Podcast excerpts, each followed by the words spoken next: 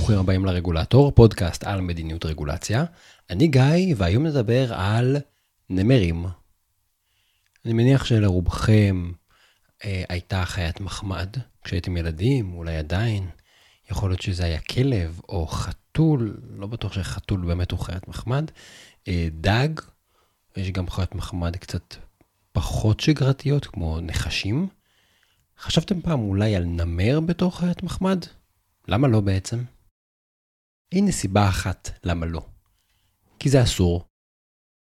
בארצות הברית למשל, מתגלגלת הצעת חוק שלפיה יהיה אסור לאנשים פרטיים להחזיק נמרים. וגם אריות, טיגרסים, צ'יטות, יגוארים וחתולים גדולים אחרים. אם תרצו להחזיק למשל נמר או ארי בבית, תצטרכו לקבל רישיון ממשרד החקלאות האמריקאי, ה-USDA. חוץ מהחובה להחזיק ברישיון כדי לגדל חתולים גדולים, יש בחוק, בהצעת החוק, גם חובת רישום.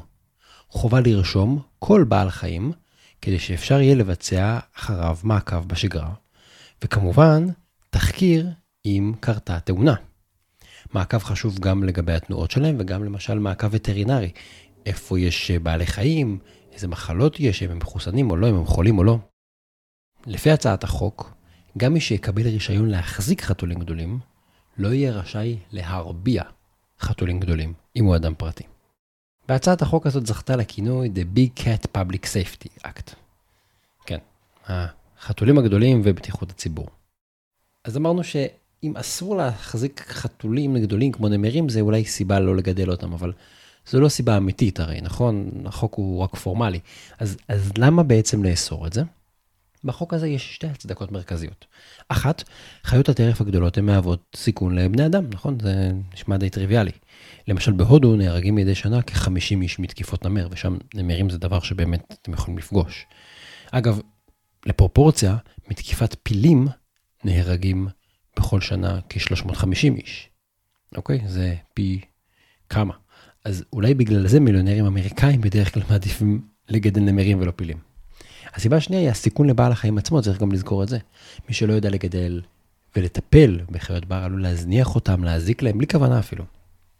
אוקיי, אז הבנו למה צריך את הרגולציה, אבל, אבל יש כבר רגולציה, יש המון חוקים בעולם, למה הרגולציה הקיימת לא מספיקה? זו שאלה שבדרך כלל אנחנו לא שואלים, כי מישהו מציע הצעה, אנחנו אף פעם לא שואלים מה יש היום. אז מסתבר שהחוק הזה הוא מיועד כדי לסגור פרצה די רצינית ברגולציה האמריקאית. כיום החוק המרכזי על הנושא הוא חוק שנקרא ESA, Endangered Species Act. וה-ESA אוסר על אנשים לתפוס ולקחת, ממש משתמש במילה taking, אסור לקחת מינים מאוימים או מינים בסכנת הכחדה.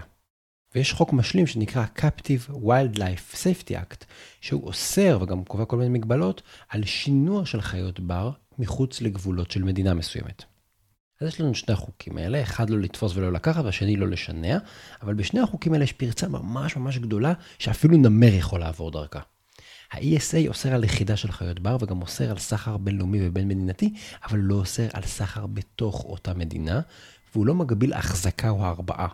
במילים אחרות, לפי החוק הקיים, אם אתם חיים בארצות הברית וכבר יש לכם נמר או אריה, אתם לא יכולים לקחת אותו למדינה אחרת, אולי יראה צרפת, אבל בהחלט מותר לכם להמשיך לגדל אותו, להרביע אותו ולייצר עוד גורי נמרים, וגם למכור את הגורים האלה, וגם את הנמר הגדול, כל עוד זה בתוך אותה מדינה.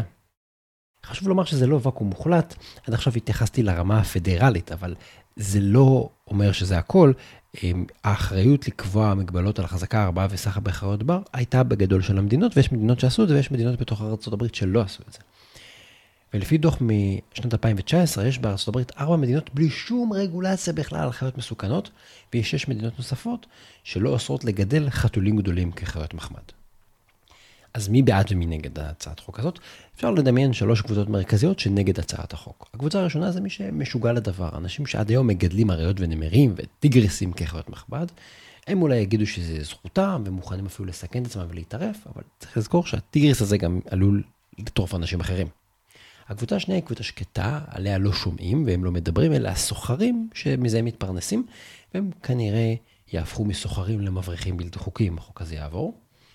והקבוצה השלישית היא גני חיות קטנים שטוענים שחלק מההגבלות האלה יקשו עליהם מאוד.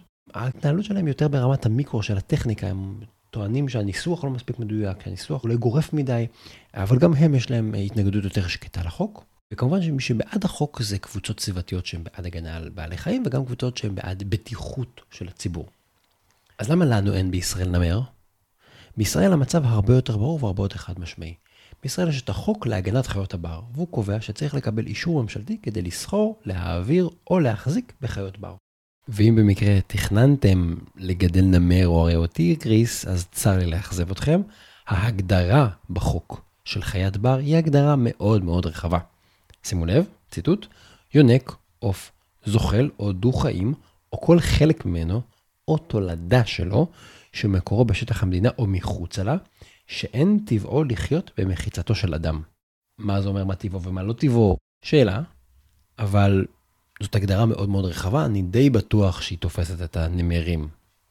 בקיצור, אם אתם רוצים לגדל נמר או אריה כחיית מחמד, זה לא יקרה בישראל. אם כבר, תעברו לארה"ב ותעשו את זה מהר לפני שהצעת החוק הזאת תיכנס לתוקף, ואז גם שם ידרשו מכם רישיון. אני מקווה שהצלחתי לענות על השאלה למה לא גידלתם נמר בבית בתור ילדים. חוץ מזה שזה חיה נורא נורא גדולה, אז לא יודע איפה הייתם שמים אותה. וזה המצב בארצות הברית, וזה גם מלמד אותנו משהו על חוקים שנראים לנו שהם טובים, אבל בעצם יש בהם לפעמים הרבה מאוד פרצות, לפעמים פרצות ענקיות, שלא ברור איך אף אחד לא שם אליהם לב, או איך אף אחד לא טרח לסגור אותן עד היום. זהו, עד כאן להיום, תודה רבה, אני גיא מור. התכנים משקפים את דעותיי בלבד, ואתם מוזמנים לעקוב אחריי גם באתר רגולטור.אונליין, וגם בפלטפורמות השונות, כמו פייסבוק, לינקדין, טוויטר, טלגרם. מוזמנים לעשות מנוי באפליקציית הפודקאסטים שלכם, ואני אשמח מאוד אם תוכלו לדרג. תודה רבה.